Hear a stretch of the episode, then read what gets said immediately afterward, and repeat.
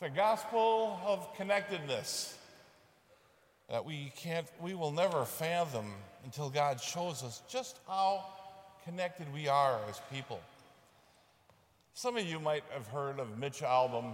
He had a really great book uh, 25 years ago. Five people you meet in heaven. Obviously, you're going to meet a lot more than five people. But it's a story of how interconnected we are on earth here with everybody how people who have lived generations ago still impact our individual lives today. Look at the apostles, they impacted Western civilization, and they have a matter in how it is today. How people we have never met may influence us today. How we can make a decision today, and it might affect some people 100 years out from now. That's how connected we are because God connects us. The cosmos are connected because, because God is the connector. We depend on water, someone else purifies it for us. We depend on food, yet someone raises and grows the majority that we eat, delivers it, manufactures it. We don't make the rain or produce the air, yet we are dependent on it. I, I think it was about a month ago I heard that scientists have discovered that there's as much water under the crust of the earth, more than is on the surface of the planet. That's a lot of water. They postulate that, you know what? Something that struck the earth millions of years ago, millions and millions, brought us a lot of water. It's from the galaxy, from everywhere. God is connected the galaxies and all of us. Chapter 38 of the book of Job, one of my favorite chapters. God has really given it to Job here. Job is, uh, um, of course, hurting, but God is asking him, Job, who hung the sun out? Tell me. If you got understanding, tell me. Where the fountains of the deep? Tell me about these, Job. He must have listed 25 things that he tested Job on. Gave him a question. Tell me, Job, if you have understanding, tell me how all this is done.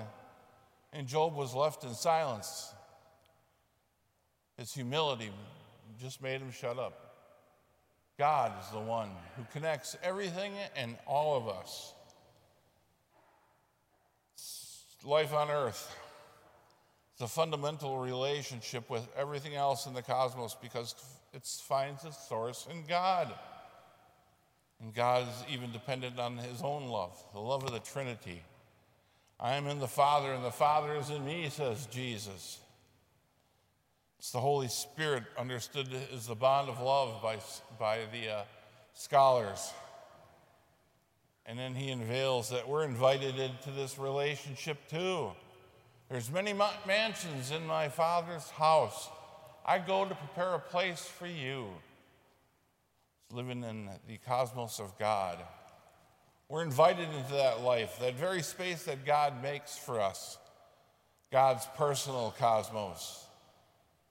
Trinity reveals and invites us into that realm. It's how we'll see how connected the saints are who've gone before us, who've come after us. That's how we wait to see how Jack and Bonnie Smith from Nebraska, who lived and died 80 to 100 years ago, are still connected to us in a way.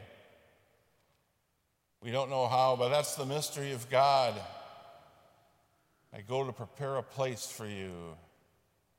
We're invited into that life, that very space that God makes for us. Jesus is always what scholars say is his last will and testament today. John 14 through 17, those chapters are most fully the words of Jesus. And they are comfort from the lips of God. The apostles are struggling to grasp Jesus' words today. The roles are being reversed here today. If you remember in chapter 6 of uh, John, he's talking about the, the bread of life, and all the apostles or all his disciples left him. Now, in these four chapters of John, he's saying, I'm leaving you. and it's got them a little shooken. We do not know where you are going. How can we know the way? And Jesus, or just show us the Father. That's going to be good enough for us. A lot of misunderstanding at the Last Supper here today. Even Jesus was a little frustrated with them. Have I been with you so long that you don't know, you don't get it? Believe me that I am in the Father and the Father is in me. Connection. We're connected in our baptisms. The invitation from God is startling to us. Do you know that we're temples of the Holy Spirit? That's listed in Scripture. If the Holy Spirit is in God and the Trinity resides in us, how interconnected are we? What God invites us to is staggering, staggering news for the human being. The sad part is, we treat each other horribly sometimes. All of us so connected with God, but we're so insignificant of strangers sometimes. We celebrated First Communions these last few weeks, the divine sacrifice that unifies us so intensely. We celebrated the fruit of Jesus' words a month ago in the resurrection, and we still do. Let us rejoice in the unity of God. Next week, we celebrate confirmation, we celebrate motherhood. All these things connect us as people, as loved ones of God. We have to keep loving each other. It's such an important part of what Christianity is. Enough with the uh, um, all the back talk and things like that with each other.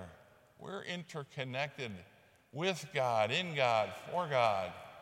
That is what the message is today for Jesus. Learn, understand, you are mine. You're in me, I'm in you. And Jesus says, I'm in God. So that means we're all connected in some mysterious way.